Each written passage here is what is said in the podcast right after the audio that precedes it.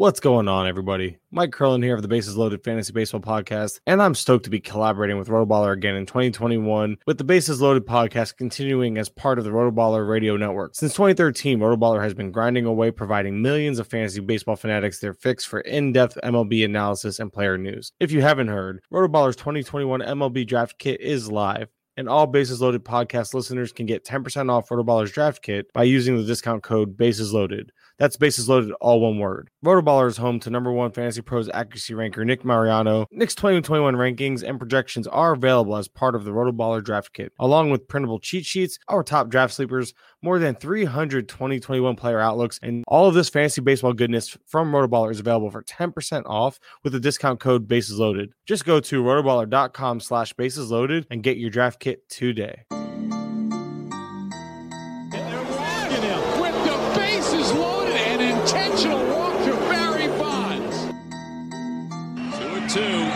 The bases loaded and one out. oh my God! Deep to right field, way up there and way out of here. Second deck walk-off home run, grand slam. What is going on? Welcome into episode 144 of the Bases Loaded Fantasy Baseball Podcast. I'm your host, Mike Curland. You can follow me on Twitter at Mike underscore Curland. And today I am just giving you guys a brief overview of anything I think relevant in terms of early lineups. Now, I'm going to say this I'm covering lineups really in depth. I'm watching them daily. I've created a chart you can find pinned to my Twitter at Mike underscore Curland. It has every lineup from every team. There's going to be color coding once we have platoon situations going on. I'm going to be able to color code who's in what platoon and all that good stuff. But unfortunately, it's so early in the offseason. There's very little to take away. So what I'm going to do is I'm going to breeze through a couple things, give my thoughts. I'm going to go through every team, and some teams have nothing to offer a couple of days in. Some honestly might have showed their hand really early. So we will get to that. I'll give my two cents on that. And of course, there's going to be relevant news and notes that go along with some teams. So I will make sure I drop that news and notes as we go as well. Lastly, we will finish with the Twitter questions I was able to get on Twitter, which again, always appreciate when you guys hit us with the Twitter questions. It does really help us out. So I guess we should just dive right into this chart. Let's start with the AL East and go with the Red Sox. Looking at the Red Sox, again, very little to take away. Something worth noting is Bobby Dalbec getting work at first and third base over the first two games. I think he will be the favorite to enter the season as the starting first baseman, but it's still encouraging to see them trying to get him work elsewhere just so it makes him more usable and able to actually stick to the lineup a little better because the more positions you can play, the more valuable you are to your team, et cetera, et cetera. I think Chavis might be the guy on the outside looking in, not necessarily in terms of being sent down, but in terms of being a bench bat. I don't see much more out of him than being a bench bat. We haven't seen some of the big names. You know, Xander Bogaerts is actually dealing with a sore shoulder. Unknown how long it will keep him out. It is said he should resume throwing soon. And as of now, he's still on track for opening day. But the fact that we're having these questions already scares me. And I talked about it a little bit last night on the TGFBI live stream. I just think there's enough questions there to knock him down my draft board just slightly until we get more news or until we start seeing him trend towards playing. Because Bogaerts is a guy that I was super high on in 15 teamers. I was willing to take him in the back end of the second round. In 12s, he was an early third round pick for me. Now he falls behind guys like Seager, and Tim Anderson probably.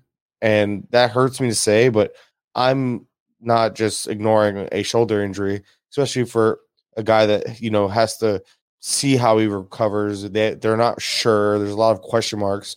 And I've just learned to not necessarily take those question marks in drafts. So Bogaerts is a guy that he's dropping down my list just a bit for now. So it's definitely a situation to monitor. A guy that I've obviously been very vocal about being in on is Franchy Cordero. I honestly had no idea he was recovering from COVID up until a couple days ago, and that's why he is late to camp.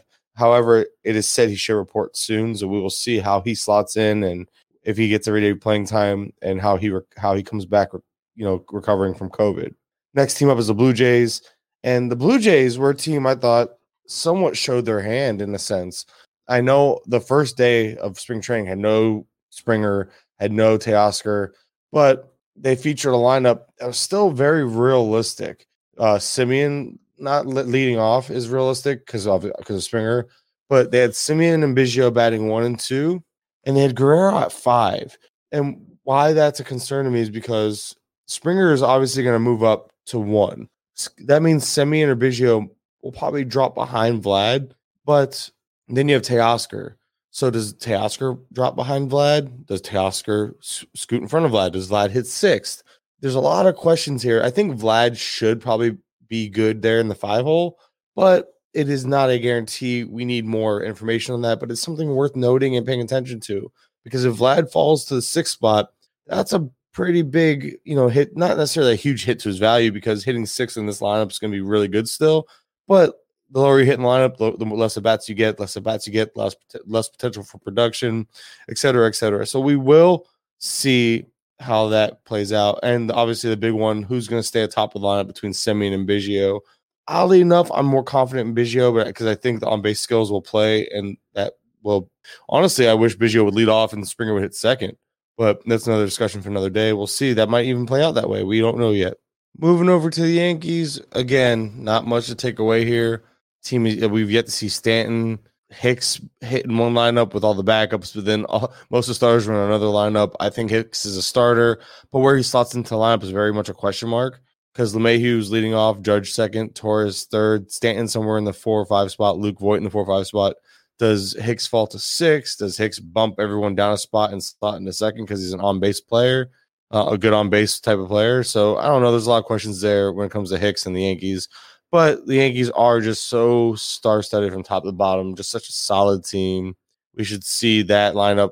We should figure that lineup out relatively quickly. Orioles, they're just throwing me off. Uh, Cedric Mullins and Austin Hays have both led off on different days. Both of what they're like alternating days. I guess that's how they're going to figure out who's going to win the battle there. Apparently, it's between Mullins and Hays. Mullins got the start with uh, what I would say more of the starters it was uh, day one was had more starters in it. Second day didn't have as many starters, but still had some. So it's h- tough to gauge who exactly has the the leg up coming out of camp. But it seems to be very much a competition, and because of that, is something worth monitoring. Because I'm an Austin Hays guy, but again, another guy who takes a little bit of a step back until we get some more clarity on the situation. And some news on Mullins is that Mullins did ditch hitting from the right side he was a switch hitter. Now he's just gonna go ahead and hit from the left side moving forward. Maybe that helps him. He he didn't have great numbers necessarily as a lefty, but now that you can focus, or I should say, you now that he can focus on hitting just from one side of the plate, you know that that could lead to better things because now he's just going to focus on being a left-handed hitter. The Rays are the Rays. It is hard to take anything away from what they do, but on the first day of the season, they faced a righty and the lineup was Meadows, Arozarena, and Brandon Lowe in the top three. And that is very much realistic. Very, very much realistic in terms of what we could see play out into the regular season. And I'm not trying to sit here and tell you what the Rays are going to do because that is very, very difficult to do. However, that is still something that I think is very realistic for the Rays. Brosseau actually played, or Brosseau, excuse me, on his name. Um, he played both games. He played against a lefty and a righty. I'm starting to wonder if he's going to go ahead and get a chance to play every day because we know he can crush lefties. And I think that bat can play against anybody. He hit fourth against a righty and seventh against a lefty, which is odd. That he would move up against a lefty, but we'll see how that plays out because Brosseau, Yandy Diaz, those are two guys that got early runs so far. Tsutsugo also played both both games. Margot got the start in center field day one, but that's because Kevin Kiermaier showed up with tightness in both hips, so he'll be eased in the spring training action. Choi should also return today or or Wednesday as we are uh, as I'm recording this. Obviously, today is Tuesday, so either Tuesday or Wednesday, Choi will be in the lineup more than likely. So it says. Moving over to the American League Central, we have the Twins, another team that kind of showed some of their hand, but like there's not, you know, there was no Jeffers, no Donaldson, no Cruz, no Arraez in day one. In day two, none of those guys played, plus lot of stars didn't play. So I can't even say they showed their hand, but I'm wondering if Garver and Jeffers, if it's more of a split situation. It, there was two righties so far, and all I can tell you is that the catcher hit second, regardless of who it was. It was the catcher position that hit second both days. And you got to think that's going to change. You know, Donaldson comes back, Cruz comes back. I'm not sure what that means for Polanco against righties. If he moves down in the lineup, he's I'm assuming he does as well as Sano and Buxton, et cetera, et cetera. Kirilloff and Larnach are both play have both played a game so far. Not sure if either are going to break camp. I think we're I think rumor has it that both both especially Kirilloff will start off in the minors, get the service time, and then be back up. But we'll see. Larnach is a guy that gets overlooked, and I think there's a similar ETA there, or could be. Moving over to the Tigers, another team that's just tough to gauge much from. Grossman led off yesterday, so you got to think he's going to stick to the top of the lineup. Candelario has bat second two straight days. So I think regardless of who they put around him, Candelario is probably married as two hole because then because you, know you still have Miggy, you still have Renato Nunez, Mazara, Schoop.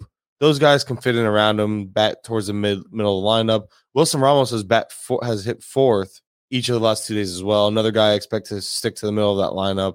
But other than that, again, there's a lot to be determined there, and that obviously a lot to be determined is going to be common phrasing on this podcast because we want to talk about two days of lineups. But I wanted to get some lineup talk out there because I want to give you an idea of what to expect in season. Because once we have lineups more established, this will be more of a more of a sure thing type of podcast. It's going to offer you know news and notes on lineups. It's going to offer some injury news. It's going to talk about players moving up, players moving down, trends like that. We haven't gotten to that part in the spring training lineups yet. So this is just more of an overview and thoughts of what I think could happen. The Indians, Mercado led off day one, but there were like no starters in that lineup. And then day two, there were far more starters. And they actually, I would say the Indians showed their hand on their top four, which shouldn't really surprise anybody with Cesar Hernandez leading off, J Ram hitting second, Eddie Rosario third, Franmil Reyes four. Those top four seem very realistic.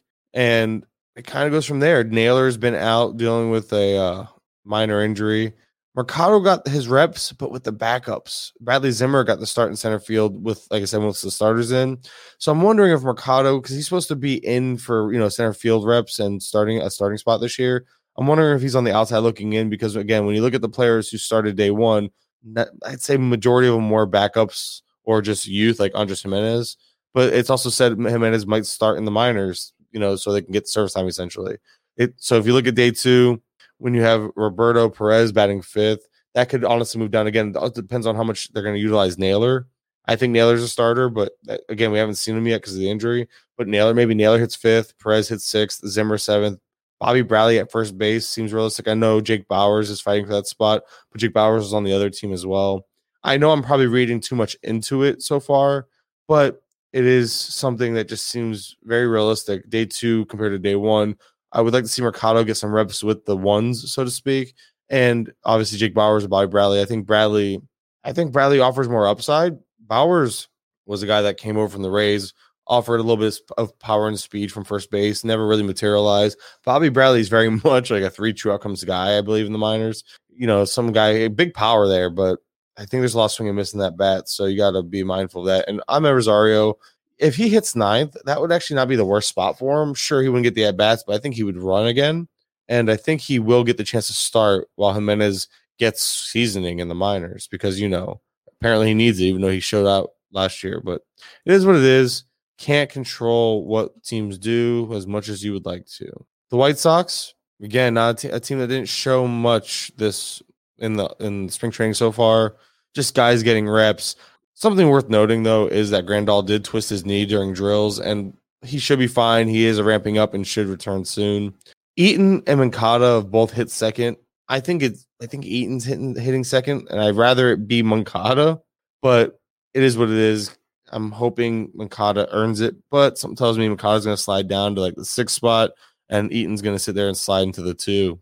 Royals, I couldn't find any news on Mondesi. He hasn't played either the first two games, either as Hunter Dozier, but I know Dozier was in contract talks, so maybe there's some contract stuff holding up Mondesi from playing. Maybe he doesn't want to get hurt while they're negotiating. I don't know. I just haven't read anything. I've looked for stuff. I, I can't find it. But I think we do have a top five here. And this is what concerns me about, about Mondesi. In day one of spring training, we saw Merrifield, Benintendi, Carlos Santana, and Sal Perez and Jorge Soler all start in the top five. That top five seems very solid. I think Mondesi slots in sixth or seventh, even. I mean, honestly, Mondesi could bat ninth to give him the double leadoff type of deal and the one and the nine. But I think Mondesi could bat as low as seventh or sixth, and I don't think that's being talked about enough. I think people will just assume Mondesi is going to stick to the top of that lineup. But I think Benintendi very much is going to have the chance to be there first. It's going to take Mondesi earning his way up. That's my two cents. we'll see how that goes. Uh, we haven't seen a lineup with Mondesi in it yet, but something tells me we're going to see Mondesi move around a little bit in spring training. Probably hit higher to start to get some reps in because he's obviously behind for these first two games, and go from there. But we will see. The Athletics very interesting. Pinder's played both games so far, and I think we're going to see him bounce around uh, during the regular season as well. Hit against a righty and a lefty. So normally platoons, we'll see if he actually gets a starting job or if he can find his way into everyday playing time because of his utility ability. Laureano and Andrus hitting one, two in day one, with Matt Olson hitting three and Chapman hitting four in day two. That could very well be your top four in a healthy lineup. Canha can figure in to that and maybe hit second with Andrus falling. But if Andrus hits second, that shouldn't really surprise anybody. And maybe he could bounce back to being the player we knew him to be in Texas. I mean, he's always been a top of the lineup guy there, but maybe Andrus falls to like the ninth spot. I don't know because they have like they have Tony Kemp and stuff like that. So Andrus could very well be, you know, the two hole hitter. Canha falls to the five, and yeah, there could be some very uh, some nice deep league intrigue in Elvis Andrus. Definitely worth taking a look at, and uh, obviously Laureano leading off. The bounce back could happen. I would love to see it. The Mariners, when I say that team showed their hand, I think the Mariners literally said, here's our starting lineup. This is what we're going to go out day one and do. JP Crawford leading off, Mitch Haniger batting second, Kyle Lewis third, Kyle Seager four, Ty France in the five spot, Dylan Moore batting sixth. Although that's not fantastic, that's still okay because he's gonna the pressure is not on him to be in the top two of the lineup. I think he moves up if people underperform or if he performs well. But his power and speed will still play from the sixth spot because there's still to be RB opportunities. There's still to be opportunities to run. He just gets less at bats. So sure, it might knock him a little bit, but I still think there's something to like there with Dylan Moore. Evan White batting seventh. I think he's in for a bounce back as well. I'm big. I like the Mariners. I always do for fantasy purposes. Tom Murphy batting eighth. Eh, whatever. I'm not a big Tom Murphy guy. I think Cal Raleigh comes up sooner than later. And then they also have um, uh, I have to look him up. Can't think of the name. Luis Torrens. That's right. He's the one I think could fight Tom Murphy for the starting spot at catcher. But right now, I think it's Murphy's job to lose. And Fraley might be a thing two years later. They're a little bit power there, a little bit speed there. Batting ninth. That's a sneaky, deep, deep league guy, AL only type of guy. The at bats should be there at least at first. And but the problem is, is we know Kleinic's coming up. Oh, sorry, Kelenic is coming up. That's how I believe that's how you pronounce it. So I believe Kelenic is coming up, and that job is his once he does.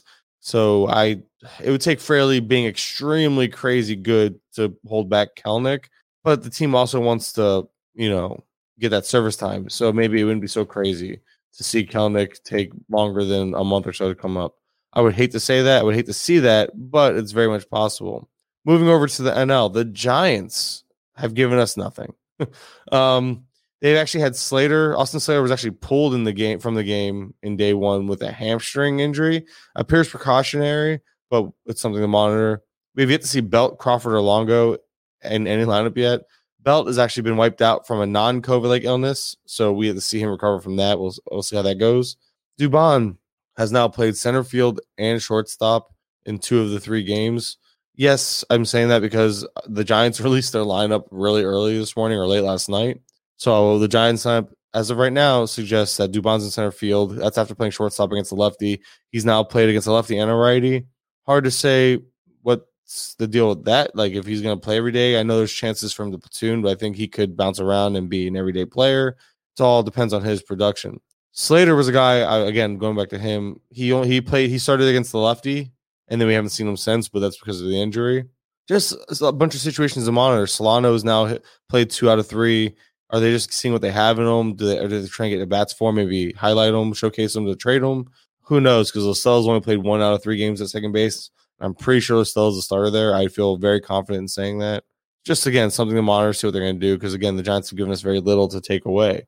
However, the Padres have given us a little more. Day one, even against the lefty, we saw Grisham bat leadoff. I think they're going to give him a chance to show that he can handle leadoff against lefties, even. Although there have been reports saying other contradicting that, essentially that other players could move up and even platoon with Grisham. So we'll see what happens there as well. As well. But it's very encouraging nonetheless that he led off against the lefty. Tatis, Machado, Pham. Those were so that's how it felt. Grisham, Tatis, Machado, Pham. Those were the top four, and that top four seems very solid and realistic on most days. Wil Myers in the five spot, followed by Cronenworth and Kim. I mean, the only person missing there is Hosmer, and Hosmer didn't play against the lefty, so we got to see how that goes. I mean, I expect Hosmer was in against the righty the next day, batting second, but he was batting second with half these guys out. I don't think he'd ever bat higher than fifth, but I think him and Myers in the five. I think Hosmer in the five spot to give them another, another lefty after after all like the top five. I think what Grisham's a switch hitter. So after no, sorry, he's not a switch hitter. Grisham is very much a lefty, and um, Hosmer would be the only other lefty after him. So I think putting him fifth makes sense. Meyer slides down. Cronenworth and Kim are going to jump around, which you've already seen Cronenworth out of the second lineup, but Kim getting his reps from DH in one day to shortstop the next. I think we'll see Kim play more days than not and bounce around. The Diamondbacks, I don't know what to do here. Um, against the lefty, Calhoun hit fourth. And I know he usually was leading off last year, bang top two most of the year. But we saw Ketel Marte, David Peralta, Eduardo Escobar, and Calhoun be the top four against the lefty, followed by nothing against the righty. Like only person that played against the righty was Christian Walker, who I expect to play against lefties and righties. We'll see about that as well. I mean, it's just such a weird lineup. Ahmed, uh, Amed Rosario, Nick Ahmed, the other Ahmed at shortstop. He hit fifth in that lineup against lefties, but again, that was without Walker in it and such. So we'll see how that plays out as well. There's just so much. I keep saying we'll see how that plays out. Of course, we'll see how that plays out. That's the point of these of me monitoring lineups. But it's just frustrating because there's so much I want to see and I can't wait. And it's like, ugh, because there's so much information that's like teasing you, but not sure about how it's going to fall out. And Marte played second base, by the way, for the Diamondbacks while leading off. And I love Marte still as a leadoff hitter. He's going to get the at bats. He should get some stolen bases. That team's not that great. But Peralta and Escobar, Escobar sneaky. He's due for a bounce back. And I'm not, and anybody who's followed this podcast long enough knows I'm not an Escobar guy, but I sure as am good with him at his price this year, considering what the stats you're going to get from him. Those are stats that people like typically need late RBIs, a little bit of power, not a not a batting average is going to. He's like a very poor man's uh, chat Matt Chapman in terms of like less power. Batting averages could actually be similar, and you know less a little less RBI, but still that skill set. Gosh, I I would never in real life you can't comp Escobar to Chapman pretty much ever, but especially but fantasy is the most like that's why I said a very poor man's Matt Chapman. I feel gross for even saying that. The Rockies, Tapia led off. That should be expected. You know, they have they they seem I think Tapia and McMahon are kind of like the two safer players there. I think we're going to see a lot of McMahon at third and first, Tapia leading off. But I've been very anti Hampson, and I might need to think about this one because Hampson, the reason for optimism, he's played two straight games. You think, oh, well, there's been no story, there's been no Blackmon in either game. You would be right with that statement. But the encouraging thing is, is with Blackmon out, Hampson isn't the one playing right field or left field. It's been Hilliard who's been sliding over to the right field and left field. And the reason why I think that's a big deal is because they're keeping Hampson consistent in center, and it could be Hampson's job to lose in center, and Hilliard could be on the outside looking in. Whereas I thought there was a chance it was going to be Hilliard with Hampson on the outside looking in. So Hampson getting the constant, steady reps at center field can speak to good things for him in terms of playing time, at least starting the year because it's the Rockies. That could that might not last long. And Brendan Rodgers is getting every bit of the chance so far to earn that second base job. He's played second base both games so far in spring training. A deep league guy worth targeting. The Dodgers, they're the Dodgers. You know you're going to get a solid lineup top of the bottom. They've given us nothing. I don't expect that to change much. I've seen top four with Betts, Seager, Muncy, Turner in some order. They've, I mean, they haven't played all together yet, but those four make sense at the top with Will Smith in the five, and Bellinger needs a slot in there somewhere. Bellinger could start in the six, work his way up as he gets healthy, or just be slotted right in the middle of all that. But we've seen Bellinger fall in the past, so we'll see what happens when Bellinger returns. However, that's pretty much it for the Dodgers. The Cubs, there was like nothing to take away except for we know they're actually I lied. There's we know they're top five. We know Happ is already he happened to need or it was happen it happened to be his day off when they played their first game. But according to the manager, uh, he will be leading off. He'll get the chance to lead off. He earned it last year. So we have Rizzo, Contreras, Joc Pederson, and Javier Baez with Ian Happ. That is going to be the Cubs' top five in sub order. It's just a matter of which. And Baez could fall as far as fifth, which isn't ideal for a guy that I think that we hope for the at bats, hope for the production to come from almost not compiling, but I think we want more bats out of Baez than less, obviously. I mean, that's the case for every player. So it's a small ding to his value, nothing crazy. The Reds, they did this last year. So far, they've given us two different lineups, two two uh, two days. Until like later on, we won't see much of a singular lineup. So there's little takeaway in terms of lineup. But Nick Senzel is said to be the starting center fielder. Akiyama actually left due to personal reasons and hasn't really given much in terms of a, a reason. I haven't seen any reports. So as of right now, he's not even in camp. That opens up spots for other people to kind of take advantage of. Uh, Winker, I, and obviously we hope I hope nothing bad happened to him in terms of family or anything, but he's obviously he's tending to a personal matter. And again, Senzel is the everyday center fielder, at least according to reports. Winker was also scratched from a game with right hip soreness. Apparently, it's precautionary, should be fine just need to monitor. The Pirates, it's just a gross team. it's like it's almost not even worth looking at. There's not much there. They don't offer much anyway. Uh Hayes bat second. More at bats for Ke'Bryan Hayes, surrounded by Bryan Reynolds and Kevin Newman. If Newman and Reynolds bounce back, Hayes will get that lineup protection he could, you know, would that helps. And that would be really nice for his case because if you can give Hayes some lineup protection, he'll see better pitches and be able to maybe continue at least in part what he started last year. Keston Hiura is batting third for the Brewers, like we sh- like he should. They haven't really given us much. You know, a lot, a lot of the guys like Yelich is out. Um, Cain's been out.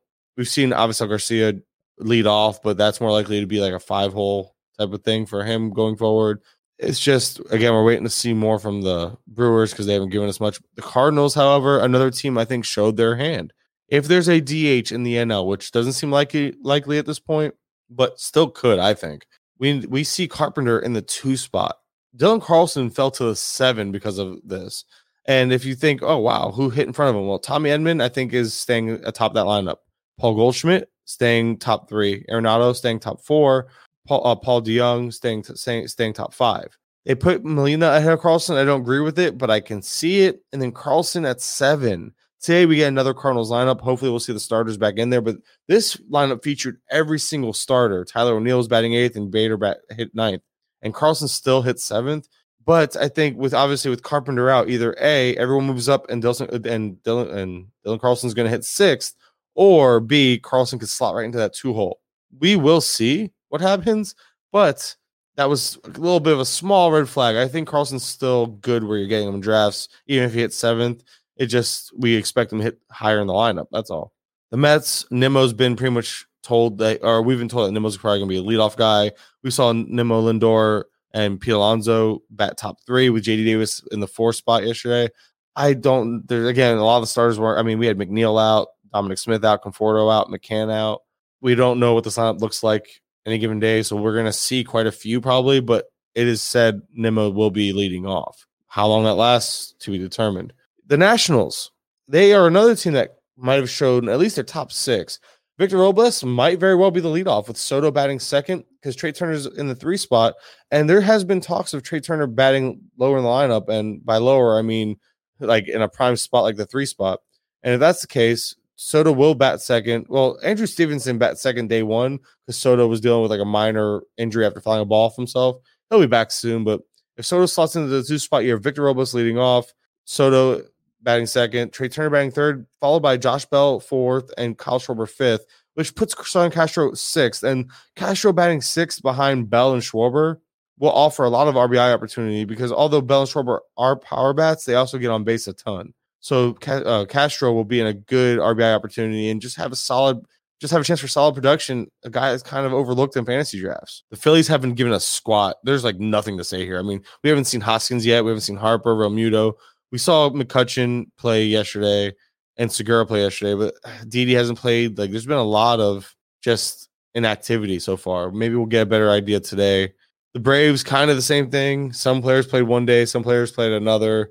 Um, I think there's a small competition for the two hole. I think Ozzy Albies is the front runner for sure, with Swanson having an outside chance. But just something I want to monitor personally. I don't think I am pretty sure it's Albies spot to lose. Honestly, I just think that there's that weird like random like two percent outside chance that Swanson gets it, and I'm monitoring for that. But other than that, I mean, there's not much to really take away from there. And the Marlins, the, we're finishing on a strong note because I think the Marlins are a team that showed their hand And again, there was like three teams that showed their hand. And I think Marlins were one of them. They had yesterday's lineup had Corey Dickerson at the top of it, Starling Marte batting second, Jesus Aguilar batting third, Adam Duvall batting cleanup. He's a really good value in early drafts, a solid power producer. And we don't get those that late. He's not only going to be a solid power producer, but he's getting a chance to hit in the middle of the lineup, which will be a good RBI production spot as well. So I think we see Adam Duvall climb up drafts a little bit and just becomes a solid fifth outfielder type. Brian Anderson batting fifth. He kind of did that last year. We know who he is. He's good, not great. He's just solid, just super a super solid guy. You plug into your lineup, set him, forget him. Miguel Rojas batting sixth. He was surprisingly good last year, obviously, with a hit for the high average, but small sample. We'll see how that sticks. Isan Diaz played two games with Chisholm only playing one so far. Chisholm and Diaz are said to be in a in a competition for that second base spot, so only one will make the team according to reports. We've seen Wallach, we've seen Alfaro. Alfaro's playing on the game, playing in the team with the team that again seems like the opening day type of team, and yeah, he's starting. So hopefully he sticks with the starter spot. There's been talks of Chad Wallach being the starter, possibly at least a couple months ago that was there. So maybe that's changed back to Alfaro being the guy. And Brinson, he is a spring training stud, the guy who just crushes the ball. He hit a home run already this spring.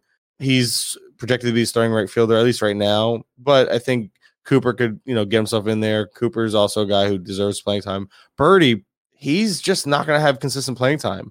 It sucks. Like his his speed's really good and all that for fantasy, but this team has plenty of options. They don't need Jon Berti on an everyday basis. So I don't think Jon Berti plays more than four games a week, maybe without injury, because he's going to bounce around. So yeah, that's going to do it for the lineups. Again, very early takeaways, but it's fun to watch. It's definitely interesting to see if we can pick up on some trends, pick up on some lineups, give you guys an advantage because with uh, some of the advantages you can get are finding some deep league sleepers, like you know maybe Chisholm does end up getting the starting gig and hits decently in the lineup. We don't know. I doubt he'll probably hit bottom of the lineup, but you get my point. Probably a bad example, but you get my point. Just looking out for these guys that aren't going early in drafts. You're going to be finding like Ross like if Nimmo truly sticks to leading off, again, he's just an, another year of Nimmo being a value. And there's just so so much to take away from this stuff. So we'll get to it. I'll cover for sure all through spring training and the season.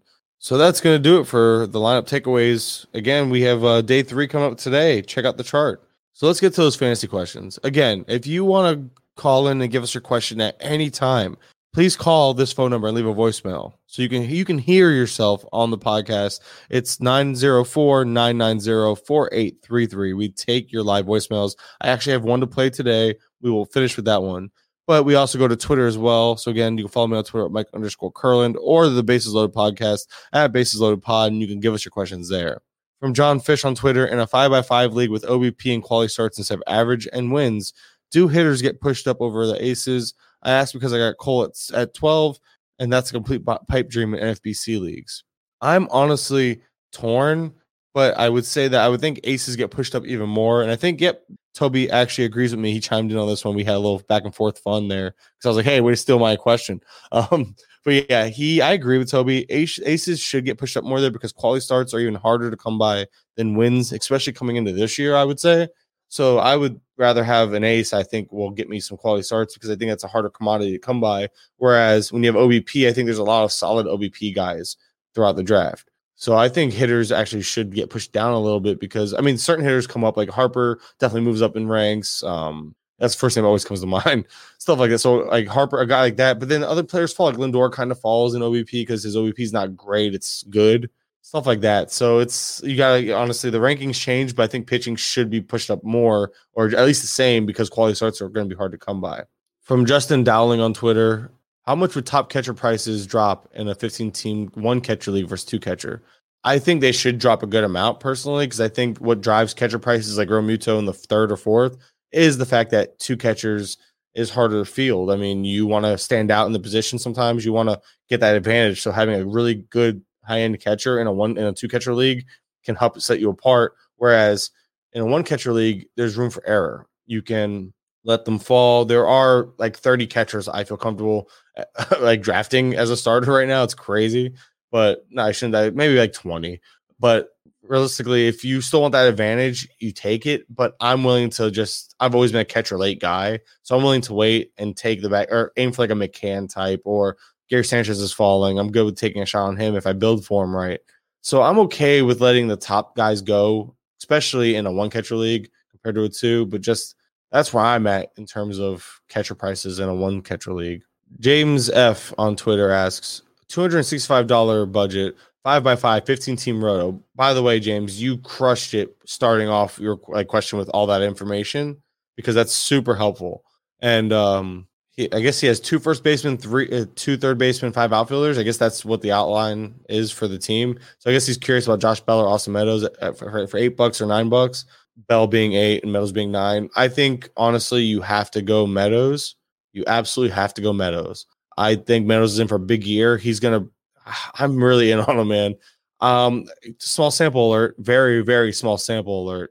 Man, he's had four bats. That is nothing. That is you can't take anything away from that. What I'm trying to monitor from that is that from those four bats, he's walked twice, hasn't struck out at all, and hit a home run. Maybe he's healthy again. Who do you know? One a full off season. The obliques, the, the oblique injuries behind him. The COVID is behind him the top pedigree is still there. I think Meadows is very much in for the bounce back, and I'm monitoring his his production in spring not because I want I care about the production in terms of numbers. I care about the plate approach. I care about uh, that stuff. So I'm I'm really in on Meadows this year. I'm gonna have my fair share of them, and I think he's the keep here for sure. Jeff on Twitter, rotation strategy question. I love strategy questions. We don't talk enough strategy on this podcast and that's going to be changing. So yes, I love strategy questions. 16 team, 11th year cap dynasty. Oh goodness. Um, daily rosters: Sixto, Paddack, Kluber, Paxton, Montas, Richards. Obviously, plenty of injury risk. I've got Crochet and Pagan, and I'm planning another ratio on adding another ratio RP. Can trade prospects for Ace later if needed. Is this viable? Uh, is this viable? The problem is, is pitching is inherently more risky in a 16 team league this is actually a pretty good pitching staff, I would think. I mean, Sixto Paddack. There's just Paxton Kluber. There's a lot of a lot of injury risk here. Montas obviously has his own uh, question marks. Oh, man, I I I, I don't know how to answer this. I mean, it's possible, but man, I would definitely not feel comfortable with this if it was that's what you're asking. Of course, it's viable, and yes, like you mentioned, you could trade prospects for an ace later that might be what you want to do if you're if you're going for it because this pitching staff there's I have zero percent confidence in it holding up throughout a full season, and I do like the idea of like how you're kind of Frankensteining a, a, a good starter out of relief pitching to help with like ratios and Ks and such. But if you really want to make a push, if you think your team is like an ace away, you really should make that trade for your uh w- with your use your prospects to make a trade for the uh the ace. Last Twitter question. After getting two SP in the first five rounds, how much should I wait for my SP3?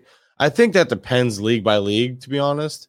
I typically get I'll get three my first five rounds even, but if I'm good if I fit if I do two my first five, I want to get at least an RP somewhere like in the sixth or seventh, probably, depending on who falls. And I try to have five in my first 10 rounds. Four to five in my first 10 rounds. Again, depends on depth of league. In a 12 teamer, I definitely like to hit high end pitching because I think there's I think hitting depth is a little easier to come by, but I like to leave my first 10 rounds with probably five pitchers. That's ballparking it, but I'm pretty sure it's close to that number. It's a pretty much 50 50 split. So, yeah, I would say no later than round five or six for your next pitcher if you have two in the first five. And our final question is a voicemail question. Had a question in a dynasty league. I was wondering if you'd rather take Marcus Stroman or Dinelson Lamet. Just made a trade Stroman for Lamet think the upside is higher. I think when you see Marcus Stroman, he's kind of too little to pitch into his mid to late 30s. And the numbers on Stroman have been actually kind of troublesome the past few years. Want to know what you think? Who's better long term? Thank you. I really appreciate the question. I love hearing these voicemails. They're so much fun to get on the podcast. Um, in the future, leave any name and where you're from, even. That'd be great to know just where our listeners are listening from. But I do appreciate you calling in and leaving that question, mystery caller. But I'm with you. I'm I'm actually a huge Stroman guy. I love Marcus Stroman. And Dinelson Lamet has been a guy I've been fading all redraft season. I'm actually completely with you. I you can't ignore Dinelson Lamet's injury risk, but Stroman is a very much a good piece to give up for such a high upside player. Because although I love Stroman, I think Stroman's going to have a good couple years still in him. I think he can take a step I'm really big on him. I have him on a bunch of teams already. I plan on having him on more, but we're talking dynasty. We're talking upside. We're talking about a guy that honestly should be getting you more in return. So the fact that you landed him for just Marcus Stroman is great in terms of fantasy. And I think that's a great amount of risk. Like you're not giving up much risk in terms of player in in terms of Stroman to take on what could be an ace ceiling. It's just the only thing with Lamet is the injury risk. We know the skill sets there. We know the high strikeouts are there. We know he could be such a solid guy, but man, you, I think it's like a ticking time bomb with the arm injury. So I almost want to say if you can see if you can flip him for more, or maybe wait until he has a strong spring training outing and dangle him out there, man. But I like the trade. I think it's a good trade for you. And I think it's the right amount of risk to give up. And honestly, most people wouldn't have given up Lamet for Stroman. So I think you actually got a good deal there. And that's going to do it for the podcast. I truly, truly appreciate all of you listening. Please, if you're still listening, hit us with a five star rating and review. It is greatly appreciated. It goes a long way, helps with the exposure of the podcast. Again, you can follow me on Twitter at Mike underscore Curland. Check out the lineup stuff I have going on. It's pinned to my Twitter. Going to be doing weekly articles, tweeting about it all the time. So I'm always talking lineups and what to take and the takeaways from these lineups in terms of fantasy takeaways. So again, appreciate you guys all supporting the work. The podcast will be a regular part of the rotation now in terms of uh, covering the stuff. Don't be afraid to call that number again 904-990-4833. Leave us a voicemail and we'll and we'll play it on the podcast. But of course, as always, we appreciate listening and we'll talk to you.